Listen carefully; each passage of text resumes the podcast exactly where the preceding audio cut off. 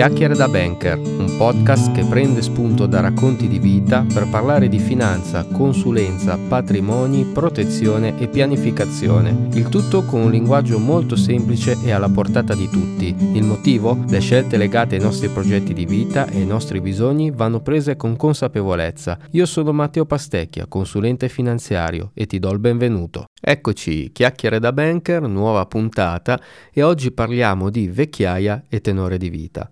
Ho deciso questo argomento perché questa settimana ho terminato un corso di educazione finanziaria per la terza età in un comune qua della, della mia zona e parlando appunto con i partecipanti è uscito il tema di quanto sia costosa la vita per chi è anziano. Mi raccontavano spese per i medicinali, per le visite e, t- e tante altre casistiche e tutti mi dicevano caspita è cara la vita e col seno di poi averci messo la, la, testa prima nell'accantonare magari un po' di risparmio, per quello non sarebbe stato male.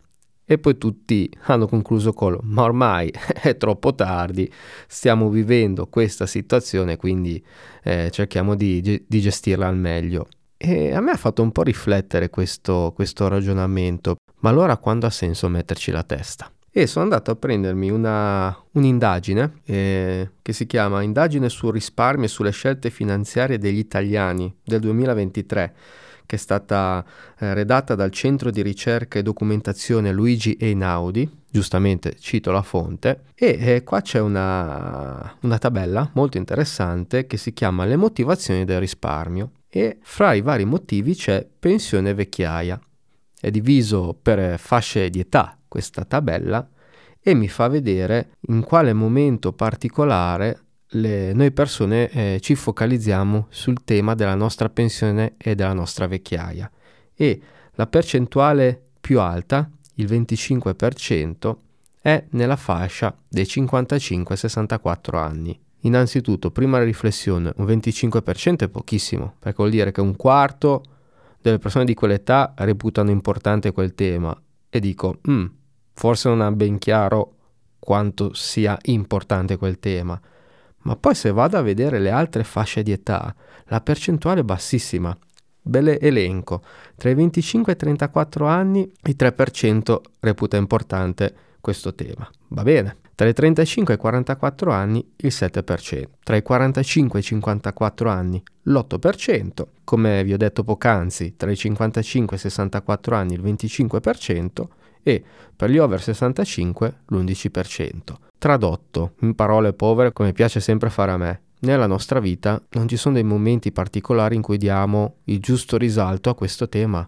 E secondo me è gravissimo. E vi spiego anche perché. Facciamoci due conti, ok? Facciamo un caso pratico. Ipotizziamo che io sia un operaio che percepisce 1400 euro come stipendio mensile. Domani vado in pensione e prima domanda è quanta pensione più o meno andrò a prendere rispetto a quello che è il mio ultimo stipendio? Dovete sapere che in media in Italia questa percentuale si esprime in un numero pari al 70%. Quindi i miei 1400 euro appena vado in pensione diventano 980 euro. Magia, si sono ridotti. Già primo campanello di allarme. Poi ragioniamo allora su le spese legate al, alla vecchiaia e a me quella più semplice, quella più ovvia è quella dell'RSA. Allora sono andato a prendermi un altro dato. Qual è il costo medio in Italia di una RSA?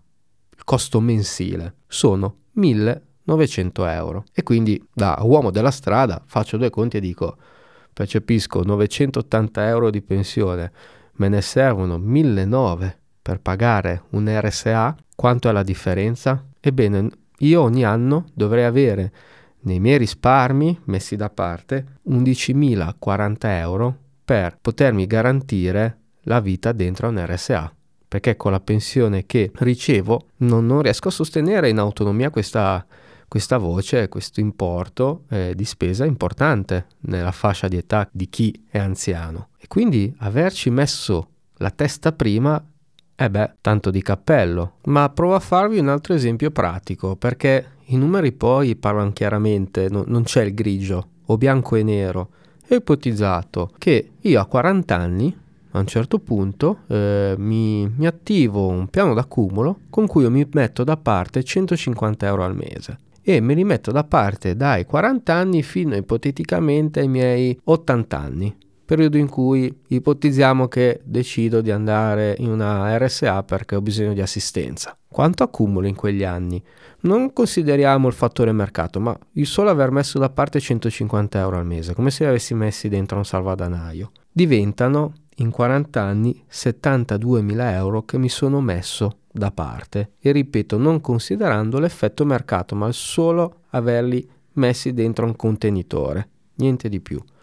72.000 euro, considerato quel gap che vi dicevo prima di soldi che mi mancavano per pagarmi l'RSA, vuol dire che con questi soldini messi da parte io sono coperto per 6 anni e mezzo di RSA. Pochi, tanti, a voi valutare la cosa, ma comprendete quanto questo tema sia importante perché prima ci mettiamo la testa più accumuliamo denaro per essere per molti anni sereni e meglio è. La lezione che ho fatto con queste persone appunto questa settimana mi ha fatto scattare questo ragionamento e anche vedere questa indagine, questa ricerca del centro Inaudi mi fa capire come spesso non, non siamo veramente focalizzati su quelli che sono i nostri, eh, le nostre reali necessità di vita, anche perché eh, in questa stessa tabella la percentuale che il più, vo- il più delle volte fa da padrone è il motivo precauzionale. Li metto da parte per il non si sa mai che eh, a me non entusiasma perché il non si sa mai è un po' una risposta come dire non, non ci ho messo bene alla testa quindi ti dico li metto da parte per il non si sa mai. Boh una cosa così vaga. Diamo un, un nome più preciso. A questo non si sa mai. Può essere la vecchiaia studi dei figli ristrutturazione, acquisto di una casa, eh, progetti di carriera, progetti di, di studi miei personali, entriamo più nello specifico su quelli che sono i nostri bisogni. Questo è il consiglio che vi voglio dare oggi. Immaginate di avere davanti a voi una credenza con dentro tanti barattoli di vetro diversi dove nel tempo avete messo banconote e monete. Che etichetta ci mettiamo sopra? Motivo precauzionale? Non penso che i nostri antenati facevano così. A quei barattoli davano delle etichette con delle scritte molto precise. Quindi il consiglio che, che vi do, l'esercizio che vi do per questa settimana è prendetevi un foglio e buttate giù un'idea di vostri bisogni e progetti. Quello è il punto fondamentale per partire e gestire al meglio i propri investimenti. Rifletteteci. Bene, siamo arrivati al termine di questa puntata. Se ti è piaciuta, ti chiedo di seguirmi e di attivare le notifiche dalle principali piattaforme di podcast in maniera da rimanere sempre aggiornato sulle prossime uscite, oppure rimani sintonizzato attraverso il mio sito www.matteopastecchia.it. Grazie per l'ascolto e alla prossima!